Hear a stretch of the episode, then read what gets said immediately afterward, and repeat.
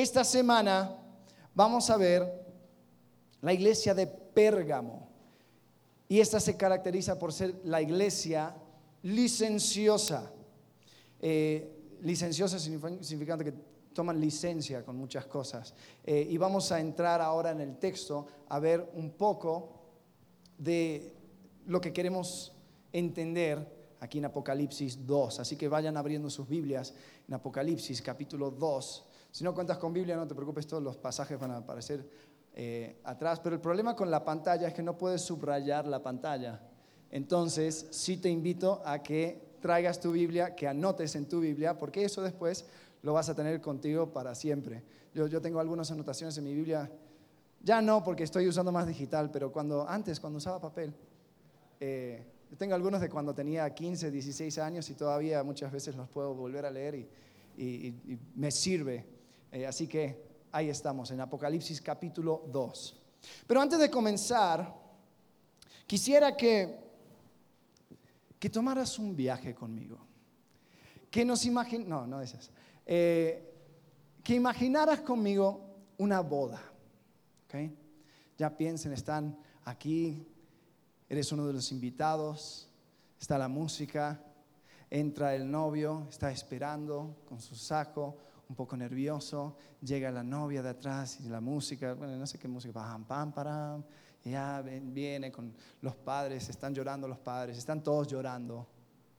¿Lo ven? ¿Lo ven en su en el ojo de su mente? Ok. Imagínate que están llegando ya al punto de los votos, ¿no? Y ahí está Juan y dice, yo Juan, te quiero a ti, María, como esposa y me entrego a ti. Y prometo serte fiel en las alegrías y en las penas, en la salud y la enfermedad, y todos los días de mi vida. Esta oferta es de carácter no exclusivo y puede ser extendido a terceros siempre y cuando no se violen las promesas anteriormente establecidas.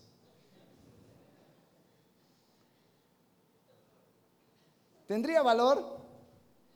Sí, si no escuchaste lo que dije, esta oferta es de carácter no exclusivo y puede ser extendido a terceros siempre y cuando no se violen las, promesas anteriormente establecidas. No tendría mucho valor, ¿no? Pero es que Juan acaba de decir que sería fiel, que estaría con ella en, enfermedad, en, en, pobreza, en riqueza, en todo ese tipo de cosas. Eso no cambia. Imagínate otra escena de una esposa, ya están casados, la esposa hace todo lo que pide el esposo y es la ayuda idónea. Y no hay cosa que ella no pueda hacer y no, no hace que aporta a el matrimonio, a la relación. Pero cuando el marido se va a, a trabajar, invita a un amante para que pase el día con ella. ¿Es un matrimonio sólido? No. Aunque están cumpliendo, están haciendo todo lo que tenían que hacer, no hay cosa que falte. El problema con estos casos o estos escenarios que les di es que cuando yo digo sí a alguien, Detrás de ese sí hay un no a todas las demás, ¿no? Un buen esposo debe, por definición, ser un, pésimo novio, ¿no?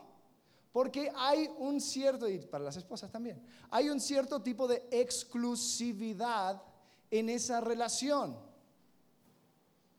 Y tenemos dos cosas que se encuentran aquí en el matrimonio, ¿no? Encontramos que debe haber fidelidad.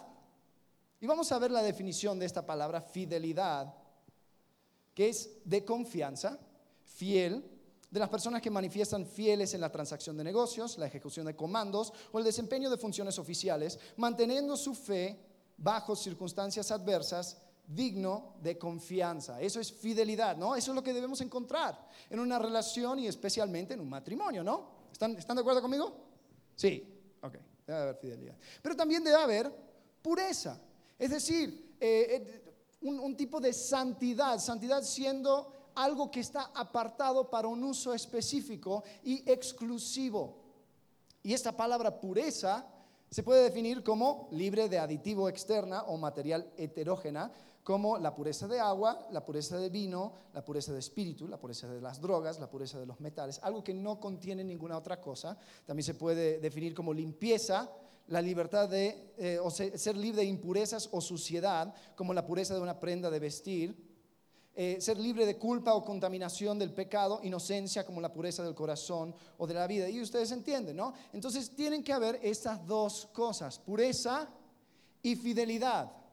Pureza y fidelidad. Fidelidad connotando un cierto cumplir con un deber.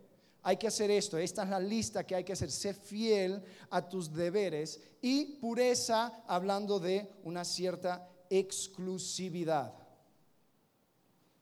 Ahora, ya que todos andan cambiando el nombre de esta serie, hace dos semanas dijeron, no, este se llama Últimas Palabras 2 y después Pablo puso otro nombre, yo lo voy a llamar Las Novias de Cristo. ¿Por qué las novias de Cristo? Bueno, porque la iglesia es la novia de Cristo, ¿no? La iglesia universal. Y, podemos ver que Éfeso, si se acuerdan, hace dos semanas vimos de Éfeso. Éfeso, ¿cuál, ¿qué problema tenía Éfeso? Eran fieles, pero habían perdido su primer amor. Ahora, ellos rechazaban, dice que rechazaban a los Nicolaitas, que ahora vamos a hablar un poco de esto, que era una, una secta que tenía ideas equivocadas. Eh, una doctrina falsa. Y ellos lo rechazaban, ellos dijeron, no, no, no, yo solamente soy para Cristo. Bueno, vamos a ver que eh, esta iglesia, Pérgamo, no tenía necesariamente el problema de perder el primer amor, pero era la inversa, era como si fuera, si fuera una novia que diga, eh, te amo, te voy, a ser, te voy a ser fiel a cumplir todo lo que, lo que necesitas de mí, pero pues voy a tener mis novios por mi lado, ¿no? Eh, entonces, ese tipo de iglesia era la iglesia de Pérgamo. Vamos a leer el pasaje ahora y vamos a entender un poco más lo que quiere decir Apocalipsis capítulo 2, versículo 12. Apocalipsis 2, 12. Dice así, y escribe al ángel de la iglesia en Pérgamo, el que tiene la espada aguda de dos filos, dice esto, yo conozco tus obras y donde moras donde está el trono de Satanás, pero retienes mi nombre y no has negado mi fe. Ni aun en los días de Antipas, mi testigo fiel fue muerto entre vosotros, donde mora Satanás. Pero tengo unas cosas contra ti, que tienes ahí a los que retienen la doctrina de Balaam, que enseñaba a Balac a poner tropiezo ante los hijos de Israel y a comer cosas sacrificadas a los ídolos y a cometer fornicación.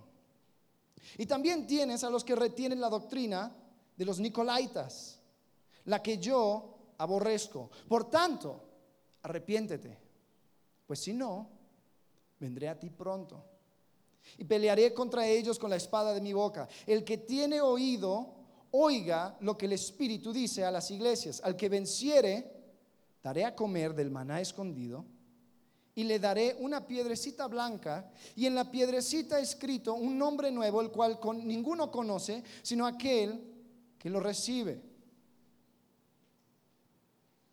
Ahora vamos a entrar un poco al texto y vamos a entender qué está diciendo Cristo a la iglesia de Pérgamo.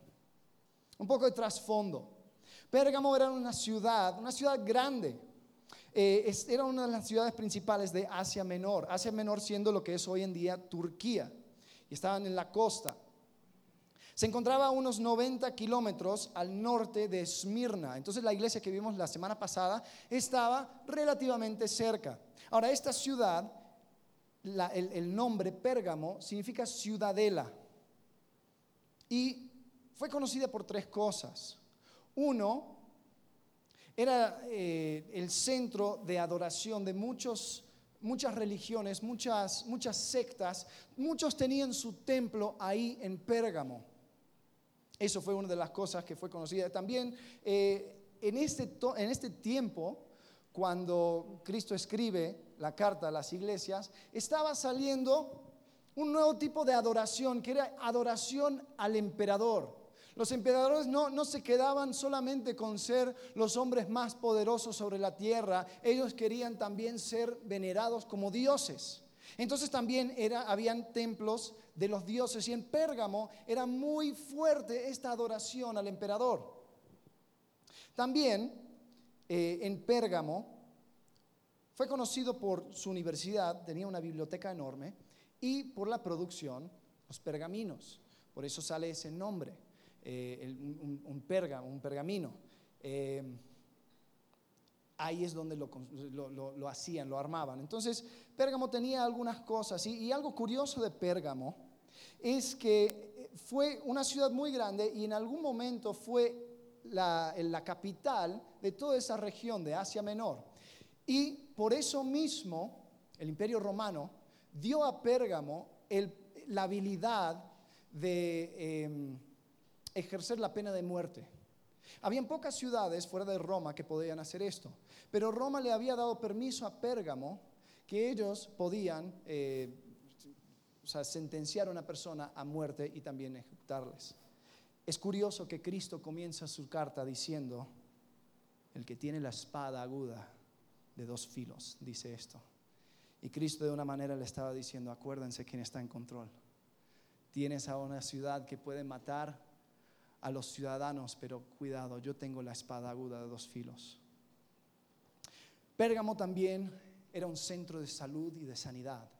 Había, eh, han visto en los hospitales generalmente tienen eh, la, víbora, la culebra que está en un palo, que es símbolo de medicina. Bueno, eso es algo del Dios de la medicina y de la sanidad. Y ahí tenían un templo grande y servía como también un hospital.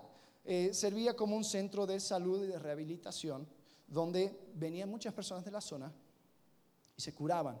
Había un hombre que se llama Antipas, Antipas, no sé dónde va el acento, pero se llama Antipas, voy a decir Antipas. Y él era eh, un, dentista. Él era una persona que también trabajaba ahí, pero él se convierte a Cristo, él empieza a crecer.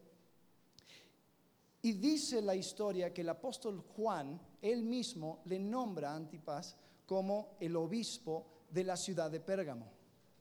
Ahora, no le gustaba esto a las otras personas que estaban con él, y le acusaron de eh, promover el cristianismo. Le acusaron también, dice la tradición, de que él echó algunos demonios que estaba habitando personas al cual los mismos griegos veneraban. estos demonios le daba a estas personas poderes y era también parte de eh, las sectas que estaban en ese momento, en ese lugar. Esto era un lugar sumamente religioso y pagano. Tienes que entender que Pérgamo no es por nada que le dice, habla de Pérgamo, dice, donde está el trono de Satanás. Entonces, ¿qué hace? Estas personas forman un alboroto y agarran a Antipas y lo que hacen es que le meten en algo que se llama el toro de Falaris, que es un toro de bronce que está hueco, y le meten adentro de ese toro y prenden un fuego debajo del toro. El toro tenía abierto también la boca para que cuando los gritos de la persona que estaba adentro se estaba quemando, desde afuera pareciera que fuera el toro mugiendo. Y así murió el obispo de Pérgamo. Y nos encontramos con una iglesia así, nos encontramos con una iglesia que estaba eh, entre persecución terrible. Habían sufrido muchísimo. Y tenían una tarea muy difícil delante de ellos. Ser luz en un lugar donde dominaban las tinieblas, de tal manera que esa ciudad se llamaba el trono de Satanás. Sin embargo, ellos estaban dispuestos a hacerlo. Ahora, lo que queremos ver son estas dos cosas que hablé al comienzo, la fidelidad y la pureza. Según esta carta, Cristo está hablando a los de Pérgamo y está diciendo, mira, bien tu fidelidad. Tienes esto a tu favor, de que no has negado mi nombre, aun cuando la situación estaba muy tenebrosa, pero seguiste ahí. Y la primera cosa que vemos de Pérgamo es que ellos tenían, o la iglesia de Pérgamo, es que ellos tenían fidelidad independiente del lugar, el trono de Satanás. Imagínate vivir en un lugar así, el trono de Satanás. Yo me imagino que sería algo como una mezcla entre donde está Isis, una ciudad que ha tomado Isis, y Las Vegas, mezclado. Que en cualquier momento te pueden matar si no hacen lo que quieren, pero todo, todo vale, ¿no? Puedes hacer lo que quieras menos hablar de Cristo. Y ahí estaba el centro de adoración de un montón de otros dioses. Y ahora les quiero decir, cualquier dios, cualquier eh, secta que no proclama a Cristo como Señor y Salvador, que vino y murió y resucitó y ofrece la salvación, es del diablo. Y podríamos entrar en una discusión de todos los templos y decir, ¿cuál es el que, a qué menciona el trono de Satanás? Bueno, podría ser esto, podría ser esto, podría ser lo otro. ¿Sabes qué? Eran todas. Porque las tinieblas prevalecen en cualquier lugar donde el nombre de Cristo no es proclamado.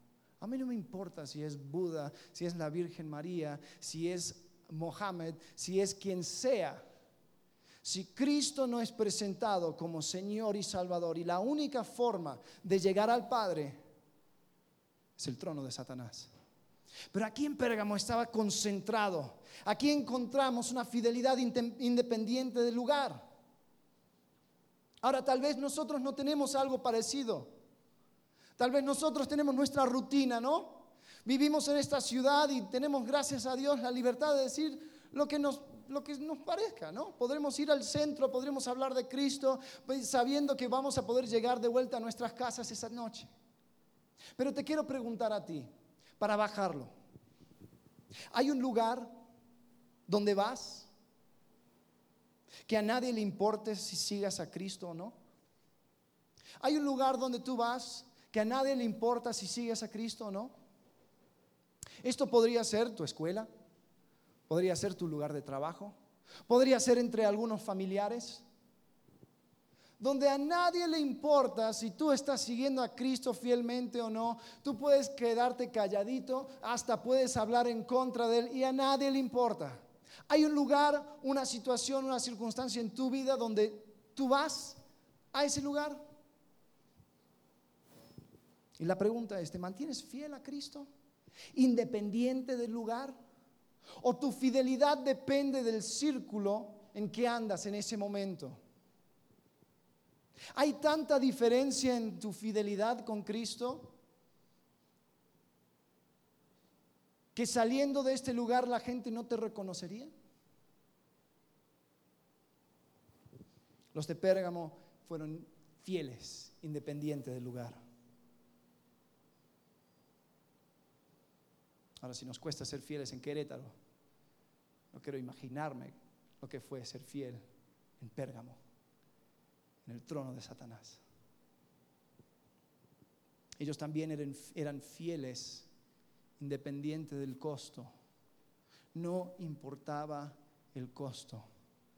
Mike Tyson, el boxeador, una vez dijo, todos tienen un plan hasta que reciben un puñetazo a la cara. Todos saben lo que van a hacer hasta que empieza a suceder. Y a mí me gustaría pensar que si yo me encontraría en un lugar peligroso o este, esta misma ciudad se torna eh, hostil al mensaje de Cristo, que yo me mantendría fiel, que yo estaría dispuesto hasta morir por Cristo y no negar la fe.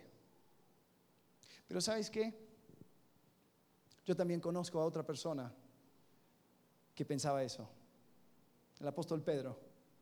Él decía, no, Cristo contigo hasta la muerte. Llegó una persona con un poco de amenaza y lo, lo negó tres veces. Entonces me gustaría pensar de que yo podría ser fiel, aun cuando me están metiendo en un toro de bronce y prendiendo el fuego debajo, y diciendo, renuncia a ese Cristo. Deja de hablar de Él. Huye de esta ciudad, te vamos a dar una oportunidad, vete a los montes. No. yo aquí voy a seguir siendo fiel, aunque me cueste la vida. Me gustaría pensar de que eso sería mi caso. Pero tengo que decirlo con un asterisco, porque no sé. Pero la iglesia de Pérgamo no abandonó el nombre de Cristo. Ellos continuaron, ellos fueron fieles. Una pregunta. ¿Cómo continuarías ejerciendo tu fe si todas las personas al cual dependes para, para tu crecimiento se fueran o estarían encarcelados o empezaría una, una cierta persecución? ¿Tú te irías también? Tú tal vez dirías, soldado vivo sirve para otra batalla.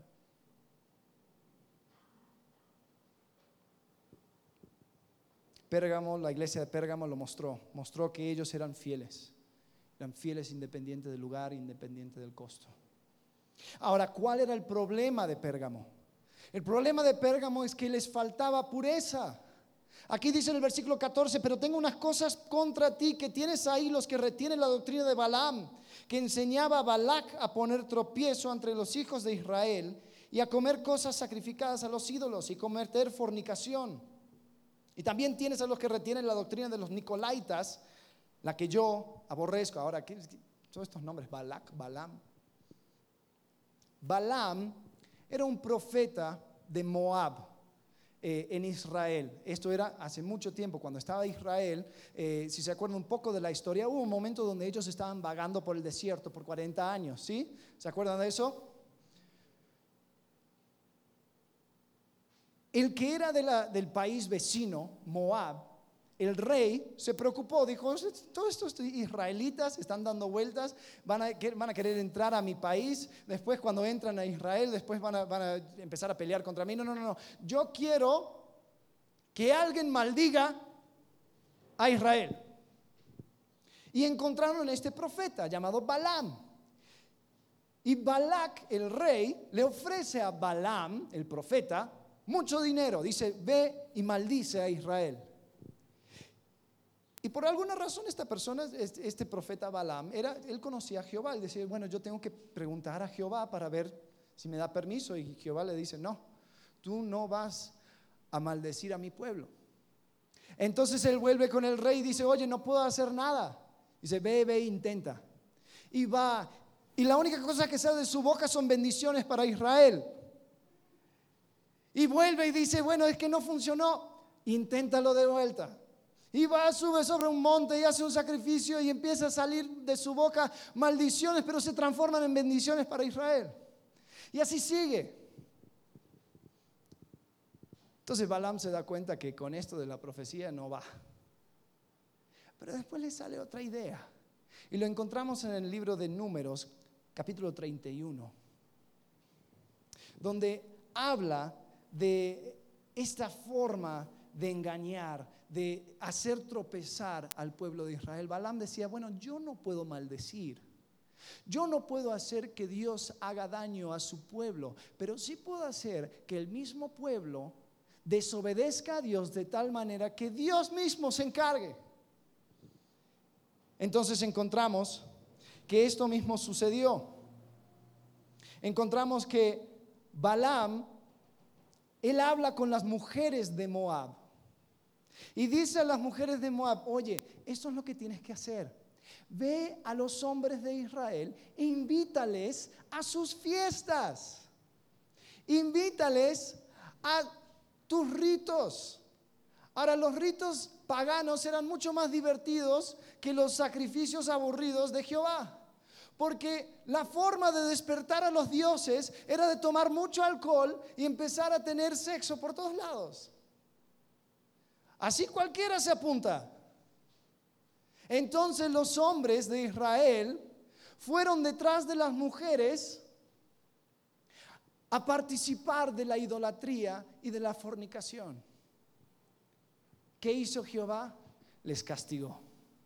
Entonces Balaam, sin decir una palabra, logró que caiga una maldición sobre Israel. Esto era la doctrina de Balaam, era el error de Balaam. Y los nicolaitas eran similares. Había una persona, bueno, se, dice la, la, no la leyenda, pero como la historia, la historia de la iglesia. Hay algunos, algunas cosas que conflictúan, pero no importa. Vamos a, lo que dicen generalmente es que Nicolás era uno de los siete diáconos que inicialmente fueron elegidos en Jerusalén. Si se acuerdan de la historia en Hechos, Esteban era uno de, esos diáconos y él murió. Bueno, Nicolás era otro. Este Nicolás tenía una idea curiosa sobre eh, la muerte y resurrección de Jesucristo y de, lo que Cristo hizo por nosotros. Lo que decía este Nicolás era de que como Cristo vino y Cristo pagó todos nuestros pecados, y Cristo al final nos va a dar cuerpo nuevo y va a haber tierra nueva. Entonces, esta carne está corrupta, de nada sirve y de todas formas, mi pecado no importa. Entonces, vivamos como queramos, porque al fin Cristo ya lo perdonó. Es una idea que muchos de nosotros tenemos en lo secreto de nuestras mentes. Y es una manera de excusar todo tipo de cosas. Pero los nicolaitas tenían, esta idea. Y los ritos paganos, ya en el tiempo de Pérgamo, no había cambiado mucho. Es más, en todos los funerales eh, era, era costumbre de que prepararan comidas, dieran un poco de comida al muerto. ¿Reconocen esa costumbre? Se emborrachan y después comenzaba la fiesta. Y en esa fiesta había todo tipo de inmoralidad sexual. Y esto hacían los de Pérgamo. ¿Por qué? Porque era parte de su cultura. De ahí salieron. ¿Te imaginas el problema que sería si tú no preparas un plato en el Día de los Muertos? No es que mi abuelita siempre y mi papá siempre y esto y si yo si yo digo que Cristo no, que no sé qué, que no sé cuánto, me cuelgan. Entonces mejor cierro los ojos, hago lo que tengo que hacer, hago una oración por el muerto y ya. ¿Sí o no? Así era la iglesia de Pérgamo. Ellos salieron de todo tipo de impureza sexual Cristo pide algo diferente de ellos, pero les costaba. Ahora, esos eran los Nicolaitas y lo que es el error de Balaam. Eran parecidos, la idea siendo fornicación y, e idolatría. Y había idolatría por todos lados. Haciendo investigaciones en cuanto a esta ciudad, lo que decían es que en aquel entonces, cuando ibas a un restaurante, imagínate esto, Ibas a un restaurante, te sentabas y este restaurante era eh, las hamburguesas de Atenas. Ok, bien, las hamburguesas de Atenas. A ver, quiero dos hamburguesas. Y cuando lo traían, lo preparaban, lo ponían sobre un altar Atenas, oraban y después traían la, la comida. Espera, entonces esto es comida ofrecida a ídolos. Bueno, sí. ¿Y ahora cómo hago? Vivir en pureza en esa ciudad era sumamente difícil, sumamente difícil. Y habían muchas cosas y muchos, eh, muchas diferentes filosofías y algunos que, como los Nicolaitas, que hablaban de libertad en Cristo. Yo puedo hacer todo lo que quiero, pero esa libertad en Cristo se, se transformó en un sustituto a la frase no me juzgues. No me vengas con tus cosas a decirme cómo debo vivir la vida porque tengo libertad en Cristo.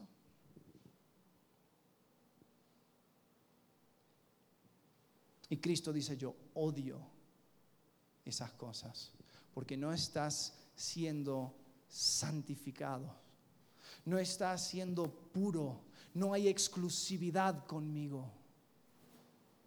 Ahora, antes de criticarles, quisiera entenderles y ver por qué es que fue tan difícil para estos de Pérgamo tener un comportamiento puro. ¿Cómo es que entró esta filosofía incorrecta? Un par de cosas que encontré. Primero, Pureza, escuchen bien, pureza significa reevaluar todo. Pureza significa reevaluar todo. La iglesia que estudiamos hace dos semanas, Éfeso, el apóstol Pablo les escribió una carta y Éfeso estaba en una, situación similar. Eran gentiles, se habían convertido, estaban viviendo esta nueva vida en Cristo. Desafortunadamente no tenemos una carta de Pérgamo, entonces tendríamos que leer la carta de los Efesios. Y fíjense lo que dice Pablo a los Efesios en el capítulo 4, versículo 17. Esto pues digo y requiero en el Señor, que ya no andéis como los otros gentiles, que andan en la vanidad de su mente, teniendo el entendimiento entenebrecido, ajenos de la vida de Dios por la ignorancia que en ellos hay, por la dureza de su corazón, los cuales después de que perdieron toda sensibilidad, se entregaron a la lascivia para cometer con avidez toda clase de impureza. Mas vosotros no habéis aprendido así a Cristo. No es la forma. Versículo 21, si en verdad le habéis oído y habéis sido por él enseñados conforme a la verdad que está en Jesús, en cuanto a la pasada manera de vivir, despojaos del viejo hombre que está viciado conforme a los deseos engañosos y renovaos en el espíritu de vuestra mente y vestíos del nuevo hombre, creado según Dios en la justicia y santidad de la verdad. Pureza implica resetear todo. Implica poner todos los, los ajustes de fábrica. Todo se fue. Hay que revaluar todo. Lo que algunos quieren es simplemente cambiar de número. Cambio de chip y mantengo mis contactos. No, no, no, no, no, no, no. Pureza significa borrar todo y comenzar de nuevo. ¿No habéis aprendido así a Cristo? Tienes que revaluar tus amistades, porque no toda amistad te va a edificar. ¿Cuántas personas, escuchen bien, cuántas personas se están quedando atrás en su relación con Cristo porque siguen agarrados de esas amistades que tenían antes, que saben que no les conviene? Que saben que no les sirve, pero ellos no están dispuestos a hacer un ajuste, no de odiarles, pero de no permitir que ellos sean de influencia en tu vida. Hay que cambiar tu forma de buscar relaciones. Ya no es la chica más guapa del bar. No, ahora hay otro criterio. Ahora las cosas cambian. Solteros, escuchen bien. Tu forma de buscar una pareja cambió. Ahora lo que tienes que buscar, sí, que, pues, que sea linda, que sea lindo, ¿no? Eso no quita nada. Pero que sea últimamente una persona que te va a acercar a Cristo. Si eso no está, usted tengo que decir, no habéis aprendido así a Cristo. Es un reset. La pureza requiere un reset. Al conocer a Cristo hay una relación de exclusividad con Él. Todo pasa a través del filtro de mi relación con Cristo. No estoy diciendo que ahora tienes que estar en la iglesia 24/7 orando y prendiendo velitas y esto que el otro. No. Sigue viviendo tu vida. Ve, trabaja, conoce, estudia, haz amigos y todo lo demás, pero pasa todo por su filtro. Porque Él debe ser lo primero. ¿Nunca les ha pasado que se, les cae el, teléfono al inodoro o algo así? ¿Sí? Vamos. Yo sé que te ha pasado. Está bien. Vamos a creer que, no. Pero cuando eso sucede, primero, no sirve de nada ponerlo en arroz, eso es un mito.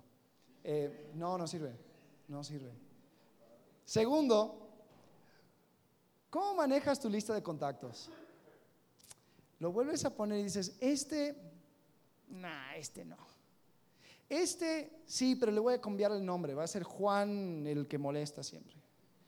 Este, mm, sí, pero le cambio de color para que, para que pueda saber cuando me está llamando. Y soy mucho más cuidadoso al introducir de vuelta todos mis contactos a mi teléfono, ¿no? Eso es lo que Dios quiere Cuando tú encuentras a Cristo, cuando tú comienzas esa nueva vida, hay que hacer un reseteo. La pureza significa revaluar todo.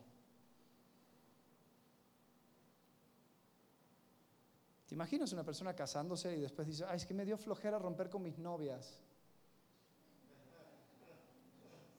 Es que no las quiero ofender, las quiero ofender. Y se termina casando. O sea, eso no se llama fidelidad, ni pureza, ni exclusividad, ni... es romper con todo. Sí, puedes volver a tener amistades con ciertas personas, pero con muchos cambia la cosa. Con Cristo funciona exactamente igual. La próxima cosa que yo puedo ver de los, de los de Pérgamo es que fidelidad requiere interacción con el mundo. Pureza requiere separación del mundo. Fidelidad requiere interacción con el mundo. Pureza requiere separación del mundo.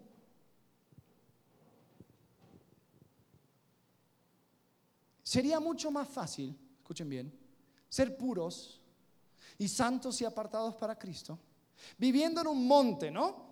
En un monasterio, donde la única persona que me pueda tentar es, no sé, mí mismo, mis propios pensamientos.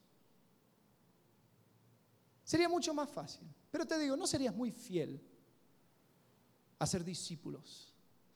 Pero fidelidad requiere que tú te metas al mundo, a la escoria, sin contaminarte. Fíjense lo que dice Santiago capítulo 1, versículo 27. Dice, la religión pura y sin mácula delante de Dios el Padre es esta, visitar a los huérfanos y a las viudas en sus tribulaciones, estar afuera, estar en el mundo, estar involucrado, y guardarse sin mancha del mundo. Las dos cosas están en tensión. Claro que sería más fácil ser fiel sin ser puro. Claro que sería más fácil ser puro sin ser fiel. Pero eso no es la religión pura y sin mácula. No es la religión verdadera. No es lo que Cristo quiere de ti. Quiere las dos. Jesús, orando a Dios el Padre, dice así en versículo 14 eh, de Juan 17. Yo les, dado, yo les he dado tu palabra y el mundo os los aborreció porque no son del mundo, como tampoco yo soy del mundo. No ruego que les quites del mundo, sino que los guardes ¿qué? Del mal. No son del mundo, como tampoco yo soy del mundo. Santifícalos en tu verdad. Tu palabra es verdad. Como tú me enviaste al mundo, así yo los he enviado al mundo. Jesús no mandó a sus discípulos a un monasterio. Jesús les mandó al trono de Satanás. Y lo que pidió de ellos es que sean fieles, pero que sean puros. Y la iglesia de Pérgamo estaba en ese lugar. Ellos estaban sufriendo, eran fieles, no negaron el nombre, pero ¿sabes lo que empezó a suceder? Empezaron a contaminarse con el mundo. ¿Por qué? Porque simplemente es más fácil. Yo no tengo problema con venir el domingo. Solo déjame mis sábados. Así sí. Yo puedo vivir siendo fiel. Tú dame la lista y aquí yo pongo palomitas. Así cualquiera. Pero no quites mis relaciones, no quites mis amistades, no quites mis hábitos, no quites mis prácticas. Eso no. Te doy mi domingo. Déjame mi sábado. Y si quieres, lo puedo armar toda una filosofía cristianoide, donde hablo de libertad en Cristo, donde condeno a cualquiera que me juzgue, que me diga, que, que, me, que, ponga en cara mi pecado, que quiera ayudarme a cambiar. Yo se los voto de vuelta en la cara y meto un par de versículos para que tengan. Cristo pide de ti fidelidad y pureza. La iglesia de Pérgamo estaba siendo atribulado de sobremanera. Y por eso puedo entender, no excuso, pero puedo entender ¿por qué bajaron un poco los brazos?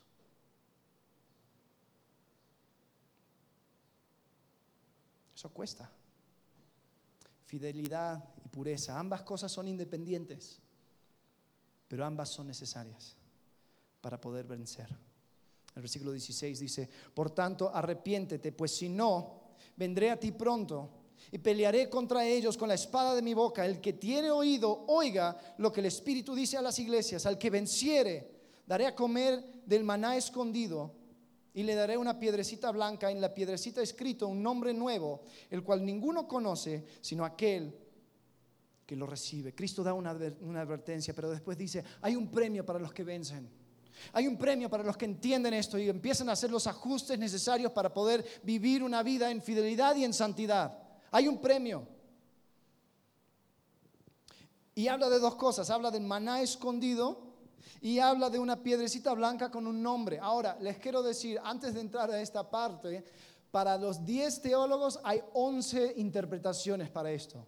Hay muchas cosas que se perdieron. Jesús, se, miren, Jesús, si, si tú lees los evangelios, tú vas a ver que Jesús usaba todo lo que tenía en la mano para poder describir las cosas. Él estaba en un campo y decía, no se preocupen. Miren como los lirios del campo. Miren como no, se preocupen. Miren las aves del cielo. Cuando estaba en el templo, hablaba de, cosas del templo, hablaba de la piedra, hablaba de esto. Decía, yo soy la piedra del ángulo. Eh, les mostraba un montón de cosas. Pasaban por una vida. Decía, yo soy la vida verdadera. Entonces, aquí no hay diferencia.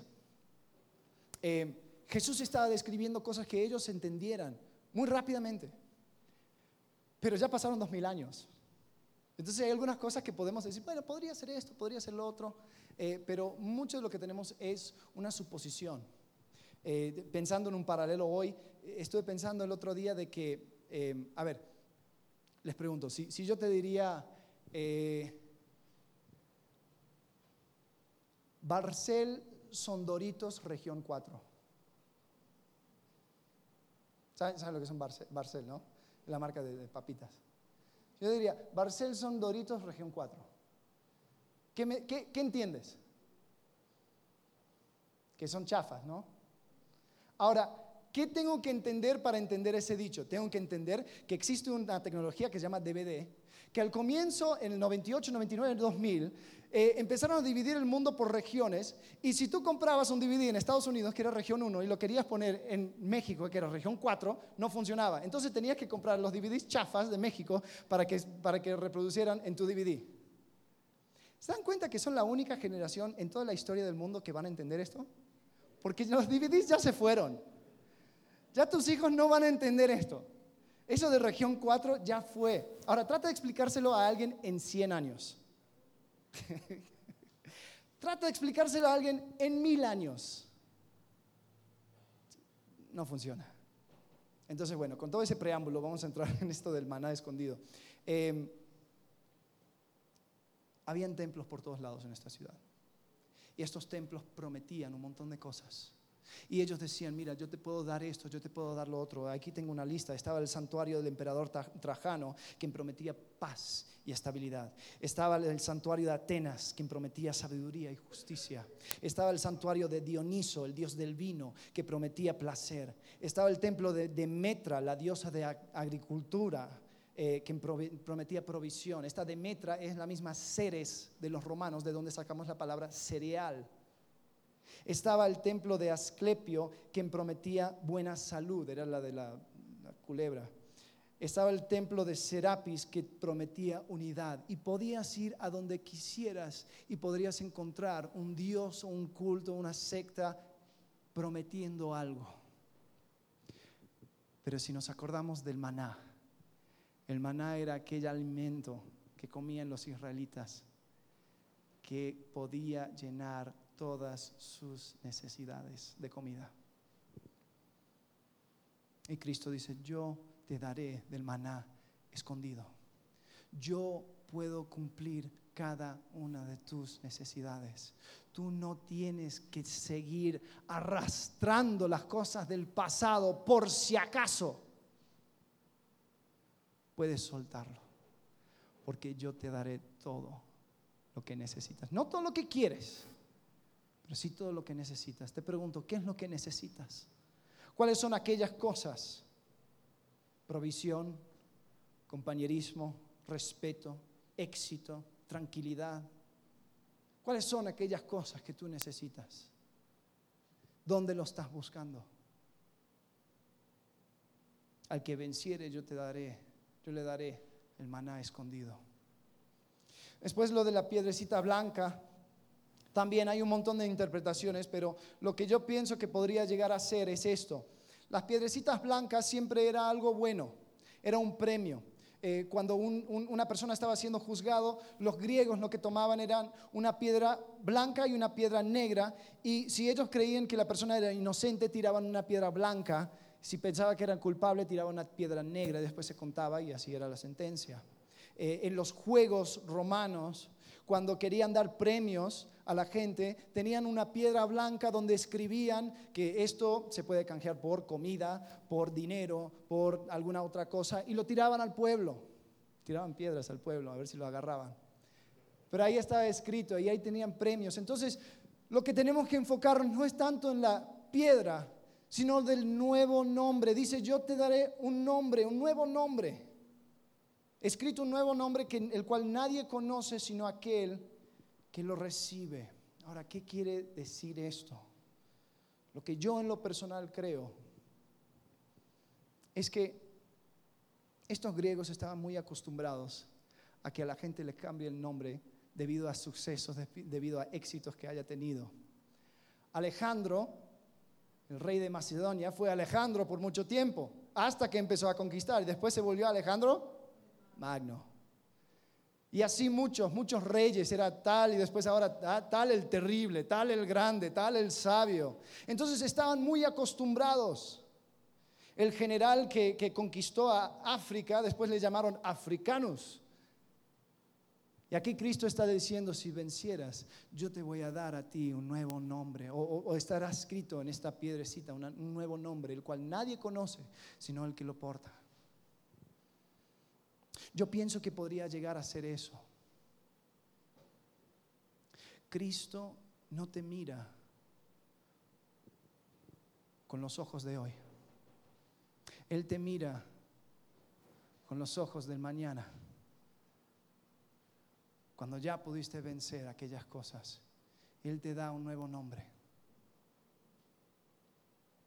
Nadie lo conoce porque nadie sabe tu lucha. Nadie sabe la profundidad de tu esfuerzo. Nadie entiende las cosas que tú tienes que pasar para poder ser fiel y puro delante de Cristo. ¿Cuál es tu nombre? Jorge el fiel, Jessica la constante, Roberto el puro, Carlos el paciente. No sé. ¿Qué nombre te gustaría?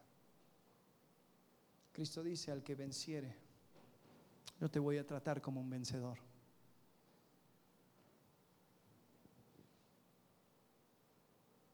¿Sabes? Hay dos lugares en la Biblia donde la Biblia explícitamente dice, esta es la voluntad de Dios. Y ya terminando, quiero mostrar, es primera de Pedro capítulo 2, versículo 15. Dice, porque esta es la voluntad de Dios. Les gusta hablar de la voluntad de Dios, ¿no? Es lo que muchas veces nos, nos constierne, ¿no? ¿Cuál es la voluntad de Dios para mi vida? Ok, aquí es más claro que el agua. La voluntad de Dios, que haciendo bien, hagáis callar la ignorancia de los hombres insensatos. Fidelidad. Pues en otro momento, en 1 Tesalonicenses capítulo 4, versículo 3, dice, pues la voluntad de Dios es vuestra santificación que os apartéis de la fornicación. Fidelidad y pureza. Fidelidad y pureza. Esas dos cosas juntas en tu vida es la voluntad de Dios para tu vida. ¿Cuál es la voluntad de Dios para mi vida? Eso. Hazlo y vencerás.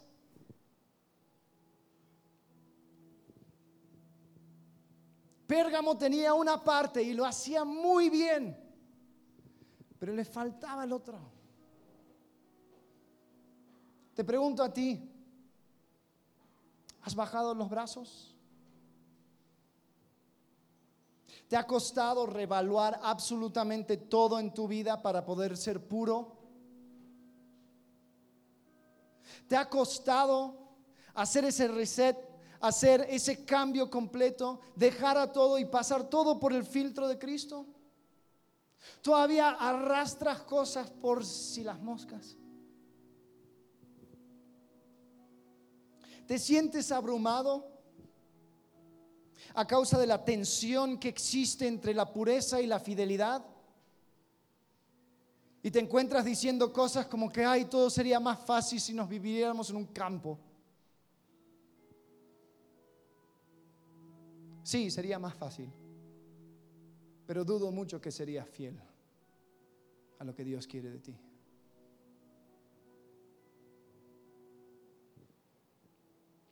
¿Has, creído mentiras convenientes en cuanto a la vida cristiana para no tener que cortar con cosas, relaciones, hábitos o cosas que no permite servir a Cristo exclusivamente? ¿Has creído mentiras convenientes? Tales como bueno, lo que yo hago en la semana lo balanceo con esto o con otro. O, bueno, es que estoy intentando, entonces estoy un poco mejor que antes, así que, ah, perdón, pero la vida cristiana no es dejar de fumar. No puedes ir de, un paquete a seis, a cuatro, a dos y me mantengo en dos, por, nada. no. Cristo quiere que cortes con el pecado.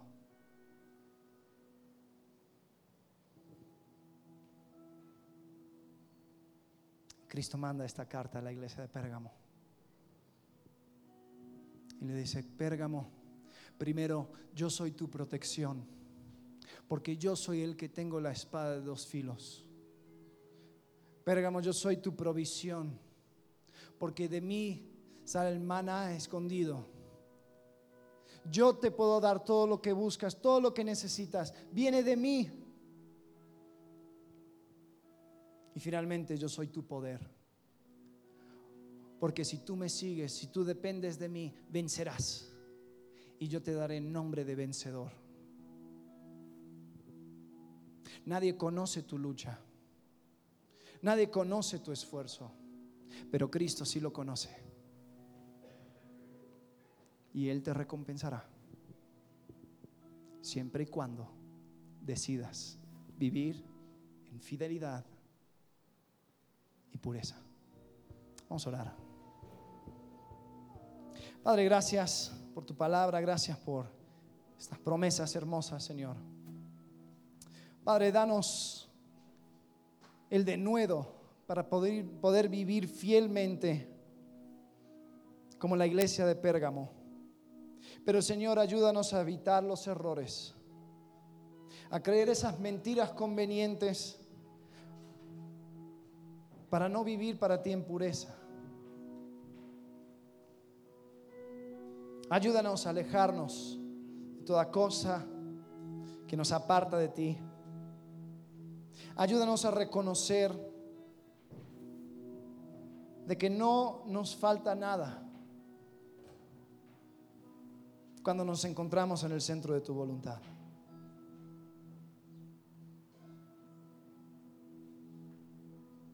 Señor, ayúdanos a vivir en fidelidad y en santidad.